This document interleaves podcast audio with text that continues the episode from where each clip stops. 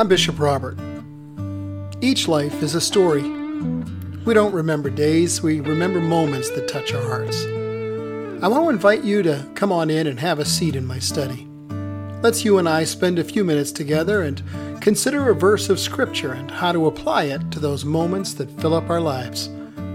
My hope is that it speaks to your heart, your mind, and your soul, and I hope you'll be back often. Welcome. Have you ever wondered how to know love? Real, true love from someone who's not just out to get something from you? Well, here's the answer. Uh, but before we dig into that, welcome to Mornings with Bishop Robert, the top spot on the internet for beverages with the bishop and a new cup.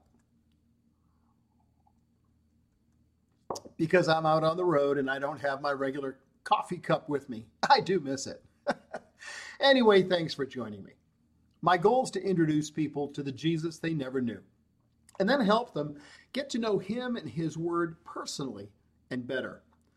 So, if our time together today speaks to your heart, let me invite you to like, subscribe, and then share it with a friend. Join our email list to get a free copy of my book, Count to One. You'll get Mornings with Bishop Robert sent directly to your inbox each morning. Lots of other great benefits. So click the link in the description.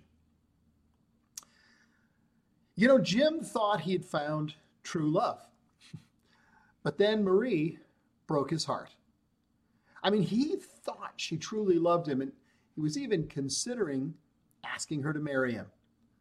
But then, with no explanation, she abruptly broke it off.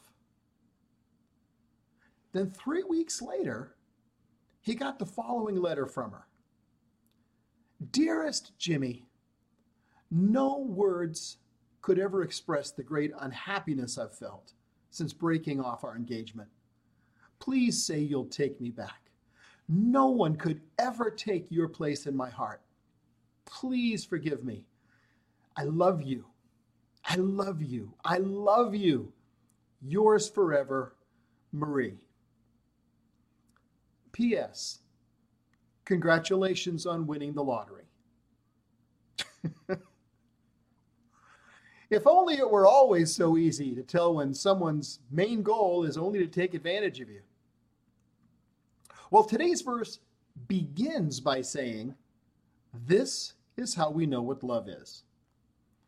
Now, if you've been part of Mornings with Bishop Robert for any amount of time, you know that each day I also post a visual version of the scripture verse for that day. So today's image features a, a person standing on a hilltop that's a, a great distance away, so far that they almost can't be seen. An arrow points to them, and also you'll notice that the text of the Bible verse is, is really very, very small. I mean, the only easily readable words are Jesus Christ, and, and all the rest are, are pretty much illegible until you get very, very close. I almost discarded the image and, and decided not to use it. But then the Lord said to me, You're about to miss the entire lesson. Well, as I, as I kept looking at the image, I got it. Even while you're looking at the person, you, you cannot miss the name Jesus Christ, since the letters of his name are so bold. To reach that person, even to try to engage into discussion, would require massive effort. I mean, clearly seen in the image are, are several hills, and the distance is obviously great. Of course, it's, it's not just the physical distance that needs to be considered even if we traveled across all those hills and valleys and finally reached the person, there's no guarantee they'd even want to speak with us. Well, the lesson hidden within the image is that Jesus has gone a great distance to reach us. He comes and offers us something he knows we need desperately and can find nowhere else coming to us cost him dearly. In fact, it cost him his life. You know the verse I'm quoting today? continues in its explanation. This is how we know what love is. Jesus Christ laid down his life for us. Now, he didn't just come and talk about love, he demonstrated his love. It's been said that love talked about can be easily turned aside, but love demonstrated is irresistible. Well, I think a demonstrated love is harder to resist, but, but it can still be ignored. And actually, that's where we come into the picture. You see, the full verse today says, This is how we know what love is. Jesus Christ laid down his life for us. And we ought to lay down our lives for our brothers and sisters. It says, We who know Jesus decide to follow his example and live out his love, that people get to see the impact of it in a way that's up close and personal. We tell people that coming into a relationship with Jesus will change their lives, give them peace and power, let them live miracles and, and walk in blessing. We can talk about the love of Jesus, but love talked about can be easily turned aside. The question is this Can the people we speak to actually see his love being demonstrated by us?